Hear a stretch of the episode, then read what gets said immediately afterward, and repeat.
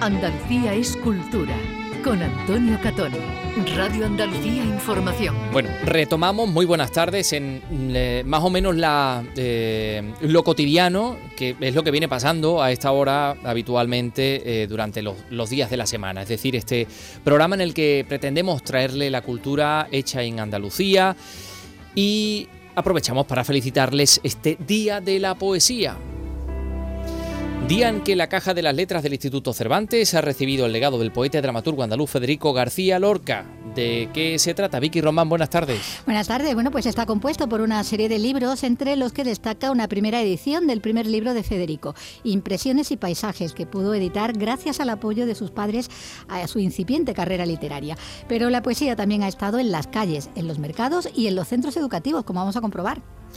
Y les hablaremos de otro legado. Quizá no nos dé tiempo en el eh, a compartir esto de lo que les vamos a hablar, pero por lo menos lo vamos a enseñar. Todos conocemos esto. El sol, joven y fuerte, ha vencido a la luna. Y sobre ello ha trabajado Alba Molina. El sol, joven y fuerte, ha vencido a la luna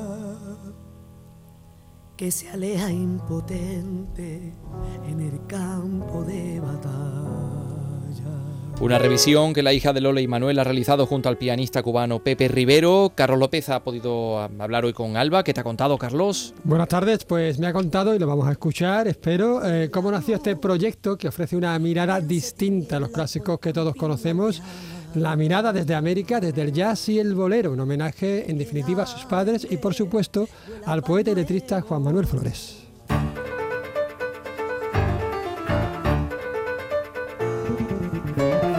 Esta noche se inaugura la exposición internacional Homo, Faber, que tiene por título Maestros del Futuro, en Sevilla. Es una muestra de artesanía de lujo itinerante con eh, diálogo, diálogo entre artistas internacionales y andaluces, organizada por la Michelangelo Foundation, que recala en el castillo de la Inquisición de Triana.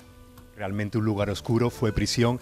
Aquí se inspiró Beethoven para su ópera Fidelio y aquí tenemos esta exposición maravillosa, símbolo de la libertad, del arte, de la belleza y de la unidad ¿no? entre las personas. Se inaugura, como decimos, esta tarde con la asistencia de los patronos de la Fundación como la baronesa Thyssen o Simoneta Gómez Acebo. Les hablaremos también del documental Hotel Torremolinos, guionizado y dirigido por Sergio Crespo, que se ha presentado en el Festival de Málaga muy recientemente. Y también de la película que se presenta el próximo día 30 en la Filmoteca de Andalucía y que recoge algunas de las películas inéditas sobre las Semanas Santas de Andalucía, entre ellas una película inédita de la Semana Santa de Sevilla de 1907. Bueno, comenzamos eh, con la realización de Miguel Alba, la producción de Ray Angosto.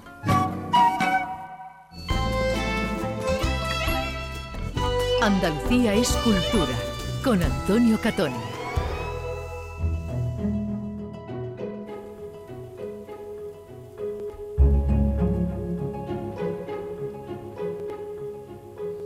Hombre, esto que les hemos leído era nuestra declaración de intenciones, ¿no? Esta portadilla con los contenidos que pretendíamos eh, compartir, pero claro, con los 35 minutos que tenemos por delante habrá contenidos de los que hablemos y, y otros que, de los que nada más que les hemos enseñado la patita, como decíamos, ¿no? Pero vamos, que hay más días que botellines, como se dice por ahí. Hoy Dígame, esto, dígame, es una licencia, dígame, una pequeña me- licencia poética Ya, que ya me he te he dicho, te he permitido. dicho ahí, Un inspirado. Porque hoy es el día de la poesía, por eso Mm. yo lo he utilizado. Y se ha celebrado de muy diverso tipo, digamos desde la, desde la eh, poesía, de la elevada poesía, desde las referencias que todos conocemos a la base, ¿no? A, a lugares donde la gente, pues, se le ha invitado a acercarse a la poesía incluso desde la, desde la inocencia y desde la ingenuidad. Y queríamos comenzar el relato del programa en un colegio, en un colegio de Benalmádena, en Arroyo de la Miel, porque eh, allí los vecinos y especialmente los niños han escrito sus poemas en la calle, en un mural muy grande de 120 metros en el, en el suelo. Un poema colectivo, podríamos decir, que da visibilidad a versos escritos pues sobre, muchas, sobre muchos asuntos, ¿no? Y María Báñez se ha acercado al colegio, al, al Colegio de Arroyo de la Miel, para pues, conocer ese poema gigante y ha elaborado la siguiente información. Adelante, María. La iniciativa Poema Gigante se ha desarrollado desde 2007 en 25 países y ha contado con más de 200.000 participantes que han escrito en 51 idiomas más de 9.000 metros de poesía. Hoy los niños del Colegio de la Paloma de Arroyo de la Miel en Benalmádena han contribuido a este proyecto internacional con poesías como esta. Bienvenida sea la risa, que deja alegría por donde pisa. Que venga la risa y suprima la sonrisa. Reír es como así como, alimenta más que el lomo. Hay que reír cada hora, lo receta servidora. ¡Ay, qué risa, tía Felisa! Se le vuela la camisa. La risa es muy buena para el pecho. Quien va sonriendo va mejor que en coche y quien ríe de día duerme bien de noche. Son escolares de cuarto de primaria los que han plasmado en el papel sus escritos. Mariposa del aire, qué hermosa eres. Mariposa del aire, dorada y verde. Luz de candil, mariposa del aire, quédate ahí, ahí, ahí. No te quieres parar, pararte no quieres. Mariposa del aire, dorada y verde, luz de candil, mariposa del aire, quédate ahí, ahí, ahí, quédate ahí. Mariposa, ¿estás ahí? Mamá cuando sea grande, de Álvaro Yunque.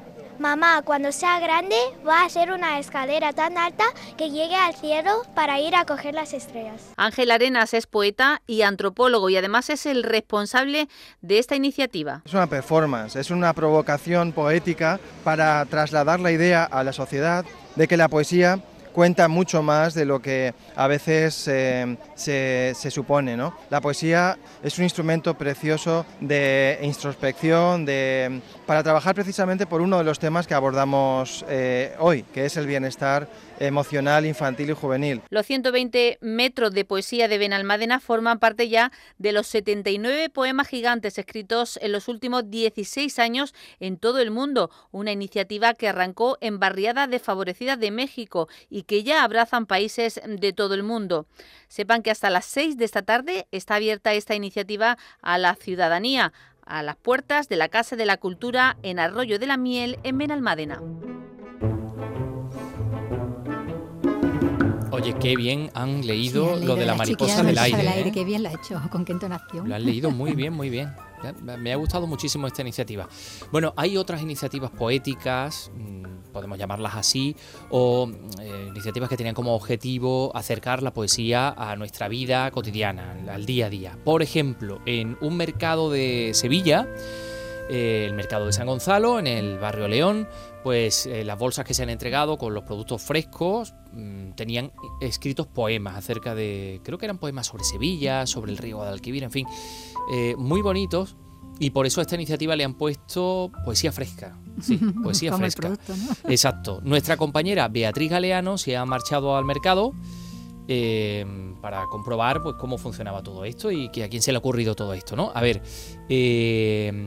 aquí tenemos esta, esta grabación. Buenas tardes, pues estoy efectivamente en la Plaza de Abastos de San Gonzalo, aquí en Triana, donde se está hablando de poesía. Aquí, justo nada más entrar, están sentadas en una pequeña mesa dos poetas. Ellas son María Domínguez del Castillo y Macarena Galvez Maldonado. Son muy jóvenes y te parece, lo primero que hago es hablar con ellas. María, muy buenas. Hola, buenas. Bueno, María tiene 25 años, ¿no? Y es eh, poeta y ya has escrito a pesar y publicado a pesar de lo joven que eres. Sí, bueno, llevo escribiendo desde que tengo memoria y, y sigo haciéndolo. ¿Cómo se empieza a escribir poesía? Porque no es algo que la gente joven haga mucho, ni siquiera lea mucho. Bueno, yo creo que sí que es cierto que estamos en, un periodo curiosamente en, el que más se lee, creo, sinceramente. Y sí es cierto que la poesía puede resultar más difícil en un inicio, porque mm, suele ser más oscura, ¿no? más complicada, pero, pero creo que últimamente parece que, está habiendo un poquito de, luz en ese sentido. ¿Desde cuándo estás escribiendo? Desde que recuerdo, realmente, desde muy pequeña en el colegio ya escribía, escribía prosa y en la ESO y en bachillerato comencé a escribir poesía y, y sigo haciendo ambas cosas, aunque realmente lo que hago normalmente me muevo entre los géneros literarios. Aquí tengo uno de ellos, se llama Las voces de Jano, que En 2021 pues obtuvo el, Premio Nacional de Poesía Félix Grande y, también hace un, añito antes eh, se publicó El polvo de las urnas, que ganó el Premio Andaluz de Poesía de Villa de Peligros y, ahí está. Bueno, ¿y nos puedes leer un poema hoy en el Día de la Poesía? Sí, sí. Venga, te escuchamos. Mezclar barro, hacer ladrillo, cada día temer el río. El mar nos es negado, nos es negado el cielo. Escribir un poema es tejer una cesta y dejarla entre los juncos de la orilla en la ribera. No, no es eso, no es eso. ¿Qué va a salvar el poema? Además, en todo caso, somos nosotros, es nuestra vida. El poema que duerme en la arquilla, que yace entre los juncos de la orilla. Tan bella, tan bella. Precioso, muchas gracias. Bueno, nos acercamos ahora a Macarena. Hola Macarena, Macarena Galvez, también poeta y también muy joven, solo tienes 20 años, ¿verdad? Recién cumplido, madre mía, tú también has publicado ya. Sí, yo publiqué con 18 años eh, con Ediciones Genuidas. Mi poemario se llama Voces. Bueno, la verdad es que lo tenía escrito ya con 17, lo que pasa que me dijeron que tenía que esperar a ser mayor de edad para poder publicar, entonces me tuve que esperar un poquito. Pero bueno, eh, la verdad es que estoy muy contenta. También llevo escribiendo desde que era bastante joven. no sé decir un momento concreto porque me pasa lo mismo que a ella. Mm, lo recuerdo desde siempre. Yo también me muevo entre relatos, poesía y demás, pero sí es verdad que mm, desde pequeña empecé más siempre con poesía. ¿Nos lees un poema de los tuyos? Sí. Venga. Bueno, voy a leer uno que se llama Mi lugar. Encontré mi lugar y no era un espacio. ¿Pensaste en algo tangible? Yo también lo creía. Pero el error más terrible es creer que algo material pueda definir tu vida, tu razón de ser, el porqué de ti, el porqué de muchas cosas. Muchas gracias, gracias. En los puestos ya han empezado, ¿habéis empezado a repartir las bolsas? Todas, vale. ¿Y usted ha cogido ya la primera poema? Mm, ¿Nos lo lee? Sí, un pájaro gorgojea en mi costado. Tiriritran, tran, tran, un serranito. Tiritan, tran, tran, tran, con rebujito. Tiritan, tran, tran, tran, aquí a mi lado. Alejandro Vanessa. ¿Qué le ha parecido que le den esta ¿Sí? La poesía. ¿Le gusta la idea? La idea, todo está muy bien. Aquí también en este mercado, en esta plaza de Abastos, está Nuria Lupiáñez, ella es de Dere Comunicación, vosotros habéis creado, ideado este acto hoy. ¿En qué consiste? Aparte de la lectura de poemas, ¿qué más hay aquí en, en la plaza, en los mercados de Sevilla? Sí, eso. Nosotros hemos ideado esta, esta acción, esta performance para el Ayuntamiento de Sevilla.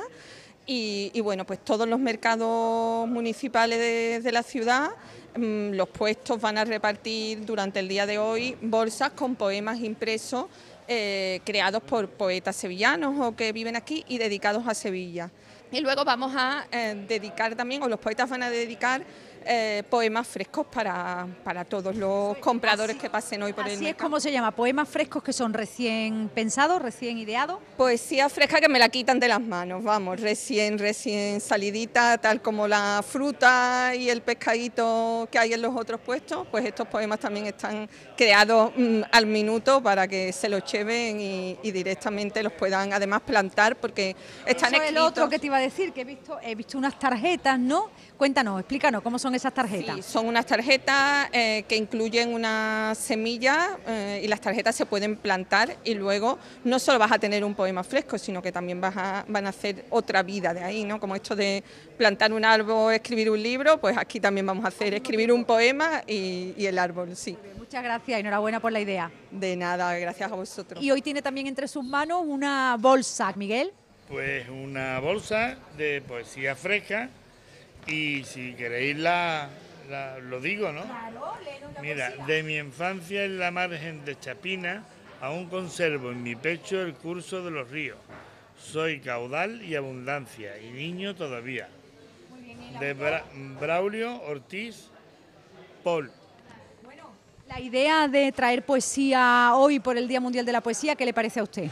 Pues me parece estupendo, una iniciativa cultural en un mercado de, de, abasto y que me parece, no sé, una cercanía muy positiva para lo que es el cliente de diario y muy bien. ¿Desde cuándo no leía usted una poesía? Pues mira, si te digo mi verdad, Pues puede hacer 30 años.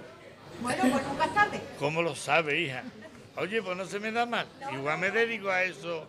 ¿Tú qué crees? Eh, pues empieza cuando quiera. Mira, por supuesto. Gracias, Miguel. Con el poema Primavera de Antonio Machado. Te dejo. Primavera besaba suavemente la arboleda y el verde nuevo brotaba como una verde humareda. Las nubes iban pasando sobre el campo juvenil. Yo vi en las hojas temblando las frescas lluvias de abril. Pues yo creo que Miguel igual se podía dedicar a ser rapsoda, ¿no? ¿verdad? Sí. lo ha leído yo muy creo que bien. Sí, sí, sí. Un, poema de, un poema de Braulio, de, Braulio, de Braulio, Ortiz. Mm, muy bonito además, por cierto. Enhorabuena, compañero. Eh, bueno, pues hemos eh, comenzado en Arroyo de la Miel, en el colegio, hemos pasado por el mercado de San Gonzalo y vámonos al Instituto Cervantes el, la sede del Instituto Cervantes, ya saben ustedes, ese antiguo banco en cuya caja fuerte se guarda el legado de gente importante de la literatura y de la cultura, y en este caso a título póstumo, el legado del poeta y dramaturgo andaluz Federico García Lorca. Eh, vi que ahí ha estado presente su sobrina, ¿no? Laura García Lorca. Ha sido ella la que ha cedido ¿no? material para esta, para esta caja de, las letras con, el legado de, Lorca. Eh, son una serie de libros, entre los que destaca una primera edición del primer libro de Federico, Impresiones y Paisajes, que precisamente pudo, pudo editar gracias al apoyo de, sus padres, ¿no? cuando estaba comenzando su, carrera literaria. El director del Instituto Cervantes, Luis García Montero, eh, hablaba ¿no? de, la, de la emoción que le producía el tener ¿no? este, este legado ah, del dramaturgo y, poeta Federico García Lorca allí eh, en el corazón del Instituto Cervantes. Emoción especial para mí porque soy de Granada y Lorca fue mi primera admiración, pero también como director del Instituto Cervantes porque si nuestra tarea es la difusión internacional de la lengua y la cultura española, Federico García Lorca, junto a Miguel de Cervantes son los dos nombres más internacionales de la cultura literaria eh, española. Bueno, como, como decíamos, el material lo ha cedido la, sobrina del poeta, Laura García Lorca, que ha estado presente en este acto solemne, que ha recogido también la, llave de este legado que se volverá a abrir eh, dentro de, medio siglo, ¿no? como, se, hace, eh, se, hace, habitualmente ¿no? en, en, el instituto con, con, estos legados. Ella hablaba bueno, de, también de esa conexión emocional familiar ¿no? que hay con algunas de esas obras y algunas de ellas además eh, que dejaran también constancia de esas otras personas que eh, que han transmitido también después de su mm. muerte la, obra y el legado de, Lorca. Dos obras importantísimas, Impresiones y Paisajes, la primera obra de Federico García Lorca y una edición de canciones con una dedicatoria y una firma y un dibujo preciosísimos. Pero yo quería añadir a la caja de hoy a las personas que quedaron después del asesinato de Federico y que jugaron un papel tan importante en la difusión de su obra, por un lado, y también, por qué no decirlo, en el devenir de su, de su vida. Está aquí una primera edición de un libro de mi abuelo Fernando de los Ríos, que jugó un papel tan importantísimo en la vida de la familia García Lorca. Bueno, el acto ha finalizado. También asesinado, por cierto, Fernando. El acto que ha finalizado también con la lectura de, la obra de Iván de Tamarit, una lectura que ha corrido a cargo de, alumnos de secundaria, porque como decía eh, Laura García Lorca, a, su tío se le recuerda, ¿no? Se le está celebrando mm. todos los días, sí, Sí, sí, sí.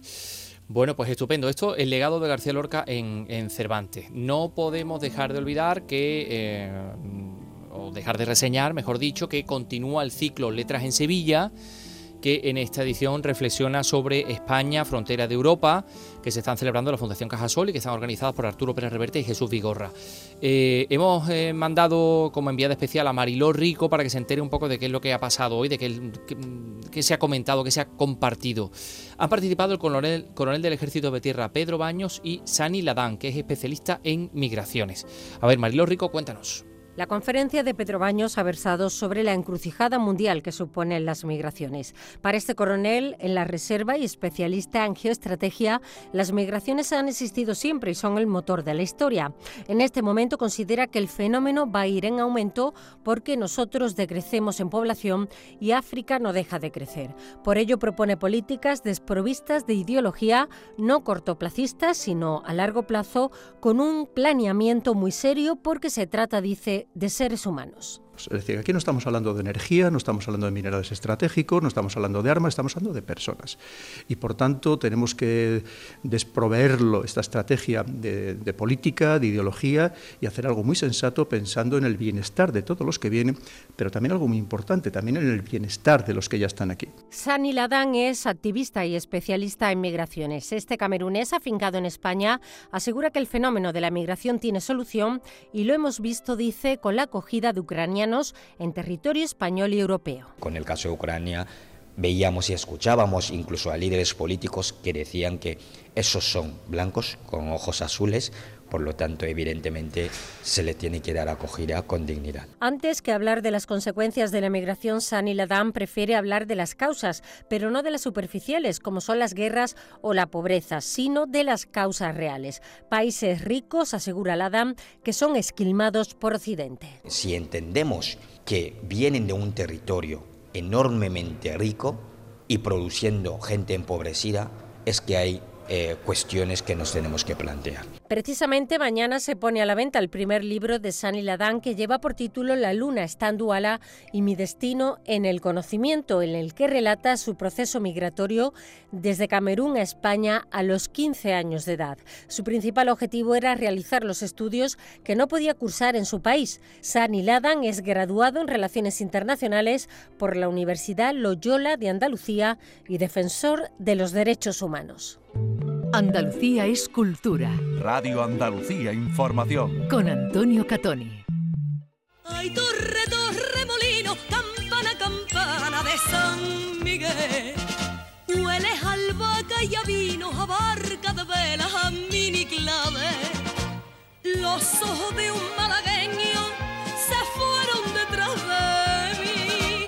Por ello pierdo hasta el sueño y en un sin vivir. Vamos a hablar de Hotel Torremolino, película documental que se ha presentado en el Festival de Málaga con guion de Sergio Crespo, que a través de la historia de Gustavo, de un señor mayor que en su juventud pues iba a pasárselo muy bien a, Torremolino y que ahora llega acompañado de su hija y su nieta, va repasando toda la historia, que es una historia de turismo, de intercambio, de disfrute y de libertad también que se generó en Torremolinos en su etapa de, de esplendor. Y que yo creo que en cierta medida eh, todavía continúa. Estamos con Sergio Crespo. Sergio, ¿qué tal? ¿Cómo estás? Hola, ¿qué tal? ¿Cuáles son tus sensaciones después de haber presentado el documental en Málaga? Ah, pues muy bien, la verdad es que estamos muy contentos con la acogida que ha tenido la película en, Málaga. La verdad es que era una plaza complicada porque la gente conoce, conoce la historia de, Torremolinos y entonces puede ser un poco más, más crítica y además, bueno, pues el festival está lleno de gente muy entendida, entonces, bueno, pues era un, sitio, era una prueba de fuego estar en el Festival de Málaga y a la vez un, impulso importantísimo para el recorrido que luego tiene que tener la película. La verdad es que, bueno, pues que la película parece que, que gustó y estamos muy contentos, claro que sí. ¿Cómo y por qué te atrapa la historia de Torremolinos? No sé si existe una vinculación personal, que eso en muchas ocasiones funciona para que salgan cosas como esta, ¿no? Pues la verdad es que no. la verdad es que todo parte mm, eh, de una desgracia personal.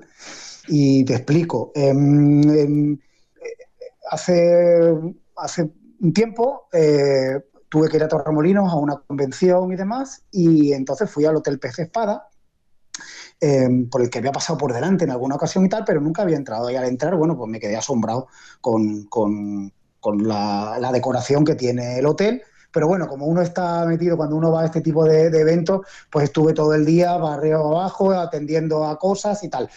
Y justo al salir de, de todo el día ahí en el hotel, pues perdí la cartera. Y entonces tuve que volver al hotel durante una semana preguntando a ver si había aparecido mi cartera con toda la documentación, con el embrollo que eso supone, pues, pues bueno, a ver si aparecía al menos el carnet de identidad y demás. Y fue en esa ocasión, cuando empecé, en esas idas y venidas al hotel, cuando empecé a preguntar por qué ese hotel tenía esas fotos y esa decoración tan particular. Y fue ahí cuando me enteré pues de todas las personalidades que habían pasado por el hotel, con la historia del hotel y la historia de Torremolino. Y me asombró porque yo que me considero una persona que bueno, que me gusta, que me interesa saber de muchas cosas, no tenía ni idea de todo aquello. Y dije, esto, esto ¿cómo puede haber pasado hace tan relativamente poco tiempo y que no lo conozca la gente?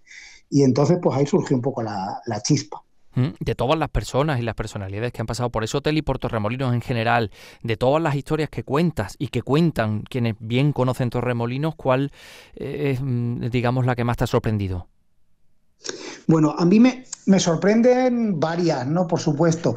Hay una hay una parte también en el documental que, bueno, pues porque se han contado muchas veces, se ha podido contar la historia de Torremolinos y demás, bueno, pues hay gente que la ha contado. De lo, de lo, que no se ha contado y a quien no se le ha rendido el, tributo que a mi punto, desde mi punto de vista es, necesario es a los pioneros del turismo al generarse esa, esa, historia, ¿no? Esa, al poner Torremolinos en el mapa y al abrirse esos hoteles, hubo un aluvión de personas de toda España que acudieron a Torremolinos a buscarse la vida. Fueron los pioneros del turismo. Allí nacieron los primeros directores de hoteles, los primeros chiringuiteros, las primeras agencias de viaje, toda una industria del turismo que luego se se ha demostrado que es una industria de éxito, pues eh, surgió ahí, surgió en Torremolinos. Y hoy día tú vas por la calle en Torremolinos y a lo mejor te ves un viejecito andando por la calle que no sabes quién es. Y resulta que ese señor fue la primera persona que puso una agencia de viajes en España. Y fue el pionero, el pionero de eso. ¿no? Entonces, esas pequeñas historias eh, somos las, son las que vamos desgranando, aparte de contar, pues bueno, pues de todo, a todas esas mm, grandes estrellas que vinieron a, a Torremolinos, como la historia de Frank Sinatra, que fue multado en Torremolinos eh, y tuvo que ir y pasó una noche en el calabozo, ¿no? que esa es la más sonada y la que por supuesto también contamos. Pero a mí me interesan también esas pequeñas historias de personas que todavía eh, viven por Torremolinos y por su área y que nos las podemos encontrar por la calle, que son anónimas y contribuyeron a, hacer lo que hoy es la Costa del Sol. Mm. Em, bueno, estamos hablando de de una localidad que efectivamente vivió un momento de esplendor, pero luego vivió también un momento de, de, en fin, de, oscuridad, ¿no? Por así decirlo, ¿no? Y, también, claro, elementos como, bueno, como Torremolinos Chic, cuyos responsables también aparecen en el documental, o como este propio documental, digamos que nos ayudan a patrimonializar aquello que, eh, bueno, pues hasta hace unos años era algo como que casi que estorbaba, ¿no? Sí, eh, eh, uno, mm, Salvador Moreno Peralta, que es arquitecto y, que peatonalizó parte de, Torremolinos, em, mm, se hacía una pregunta que a mí me parece que, viene al pelo un poco, ¿no? En, este sentido. Y es que em, cuando uno pasea por el centro de Torremolinos, uno no va, se va a encontrar una catedral o una iglesia del siglo XV o un ayuntamiento precioso o unas callejuelas antiguas. Entonces, ¿dónde está ¿Dónde está el patrimonio cultural de Torremolinos? Bueno, pues ese patrimonio cultural está en la mente de las personas que vivieron ese momento de esplendor de los años, de los años 60. Los años 60 Torremolinos era un, oasis de libertad y en un país en el que todo era gris, aquel eh, era un sitio de luz y de color. Y, y, eso es lo que reivindica también este documental, ese momento, ese espacio de libertad que se abrió allí, esa rendija por la que entraron eh, ideas nuevas, maneras de vivir, maneras de pensar, maneras de enfrentarse a realidades diferentes que entraron por ahí, por Torremolinos, gracias a que el franquismo hizo la vista gorda en ese espacio reducido, pensando que se podía encapsular cuando realmente eso era imposible, porque a partir de, esa, de que se abriera esa rendija de libertad, pues bueno, pues entraron, entraron a, todo, a todo el país. Es verdad que cuando llega la democracia, Torremolinos deja de ser ese oasis, porque ya no es un hecho diferencial el poder mm, estar con quien quiera uno en la calle, el poder hacer toples, el poder, en fin, tantas y tantas cosas que se podían hacer solo en Torremolinos. Eso hace que se desvirtúe ese, ese, ese oasis de libertad. Ya es todo el país, ¿no? La libertad entra en todos lados. Y entonces ese momento es el momento en el que entra Torremolinos en esa oscuridad. Ahora parece que se está intentando reivindicar y a mí me, alegra y nosotros, evidentemente, en el documental intentamos contribuir a eso. Bueno, pues le auguramos un buen recorrido, que no sé ahora dónde vas a ir con Hotel Torremolinos, si vas a seguir por festivales. Sí, claro, la idea. Bueno, este jueves eh, tenemos un, pase en, en, la propia Torremolinos, en la que va a estar, bueno, pues todo el equipo. Hemos invitado a toda la ciudad para que la gente se pueda ver. Es un día ah. de, diversión. ¿Dónde, dónde? De pasarlo bien. ¿Dónde, a qué hora? Pues es en, en, Torremolinos, a, las, en el auditorio, a las a las em, a las 8 de la tarde. A las 8. Entonces, perfecto. ¿Dónde ponen la feria, no? Ahí, entonces vamos a, vamos a estar allí y vamos a, hacer un pase para, todo el que quiera pasar, la entrada es libre y estamos encantados de recibir a todo el mundo, va a estar el elenco porque la peli pues tiene una parte documental y una parte y una parte mm, Guionizada, eh, de ficción, ficcionada, sí, una parte de ficción. que, ¿Perdón? No, no, exactamente, que tiene una parte de ficción que es esta historia de la hija, de la madre, del, del, abuelo que vivió aquella época, ¿no? Y ahí van a estar también los actores. Exactamente. Bueno, pues va a ser un, con los actores un, punto importante de encuentro de la gente de, Torremolinos, de los torremolinenses, que allí todo el mundo es de fuera, pero todo el mundo es de dentro, ¿no? Es un lugar de, de acogida. Sergio Crespo, Hotel Torremolino, enhorabuena, gracias. Muchísimas gracias a vosotros.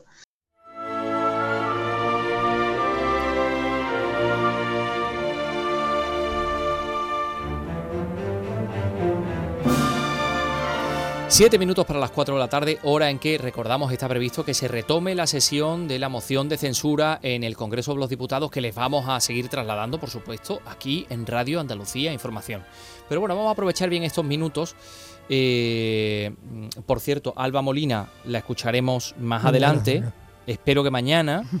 Eh, en la exposición de Homo Faber que se inaugura esta tarde en Sevilla, también el recorrido que hemos hecho lo vamos a escuchar en los próximos días. Y vamos a hablar ahora de la Filmoteca de Andalucía, con sede en Córdoba, que va a estrenar el día 30, el jueves 30, la película La Semana Santa de Andalucía 1907-1987.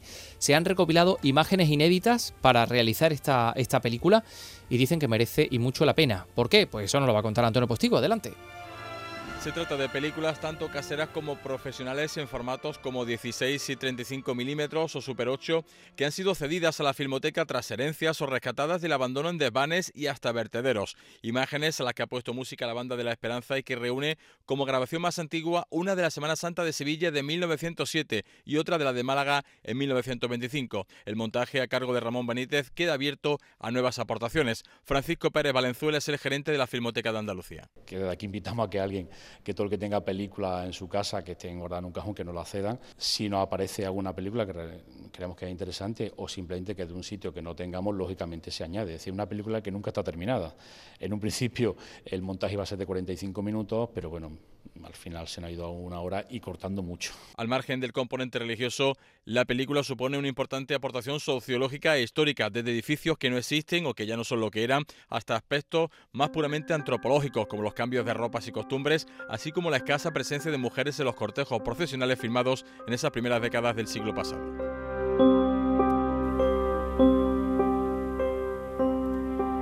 La Semana Santa de Andalucía, 1907-1987, Filmoteca de Andalucía. Estaba yo aquí bicheando la página web, pero no encuentro yo a ver si se puede ver en... Porque tiene tres sedes. Está la sede central en Córdoba, hay otra sede en Málaga y hay otra sede en Sevilla. No sé si en alguna de estas se podrá, se podrá ver. Bueno, nos informaremos y se lo contaremos. Hemos comenzado hablando de poesía y vamos a terminar de nuevo hablando de poesía, eh, poesía en una librería de Almería, El Faro de Recóndito, que ha abierto sus puertas hace tan solo dos semanas en Artes de Arcos, en, Almería, y que hoy ha celebrado con lecturas de poetas de la tierra este, este día. A, esa lectura ha acudido Clara Aznar. Cuando sostuve a aquella pobre criatura prematura, el primer libro que acabé guardando en un cajón, dije, este es mi hijo. Ahora miro el libro que nadie ha puesto en mi brazo. Soy más benévola, la infancia sonora de Nuria Ortega Riva es uno de los poemas de autores almerienses que pueden descubrir este Día Mundial de la Poesía en el Faro de Recóndito. Vicente Gómez, librero. Tenemos autores almerienses que, he puesto aquí en, la librería para que si quiere alguien venir a abrir el libro y leer algo de Raúl Pinto, de Aurora, de Nuria Ribó. El Faro de Recóndito es mucho más que libros, faros, clubes de lectura, presentaciones de autores o exposiciones temporales para hacer hueco al arte y a la lectura. La lectura en formato digital estaba disminuyendo. España siempre ha sido estado a la zaga de, Europa en, ese aspecto y este año ha vuelto a descender, estamos en el 5%. La gente se sigue interesando por, por el papel físico, no sé, las sensaciones del olor y todo eso, yo creo que sí. Y va a ser que sí, porque según el gremio de libreros, el sector crece desde el año 2020.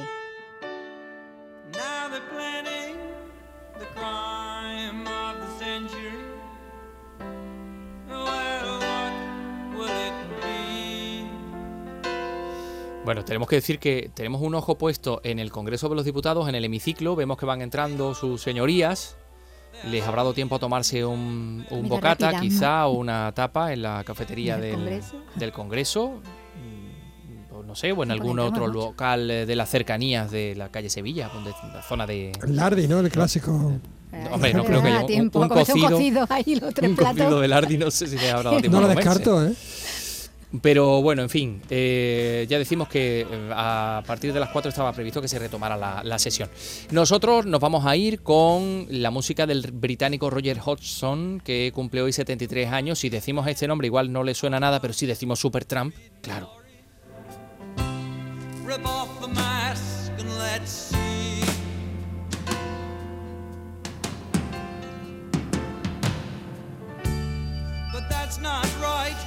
Roger Hodgson, músico, compositor británico, fundador junto a Rick Davis de esa banda de rock progresivo de Supertramp, compositor de gran parte del catálogo musical de este grupo hasta su marcha en el año 1983.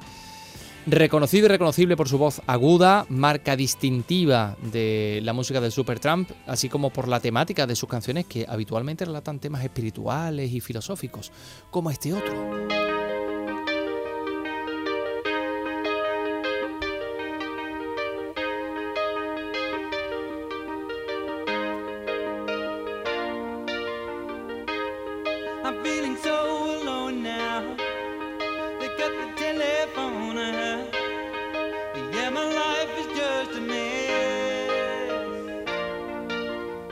Pues eh, festejamos este cumpleaños escuchando este Just Another Nevious Wreck, que es el tema que les vamos a, dejar.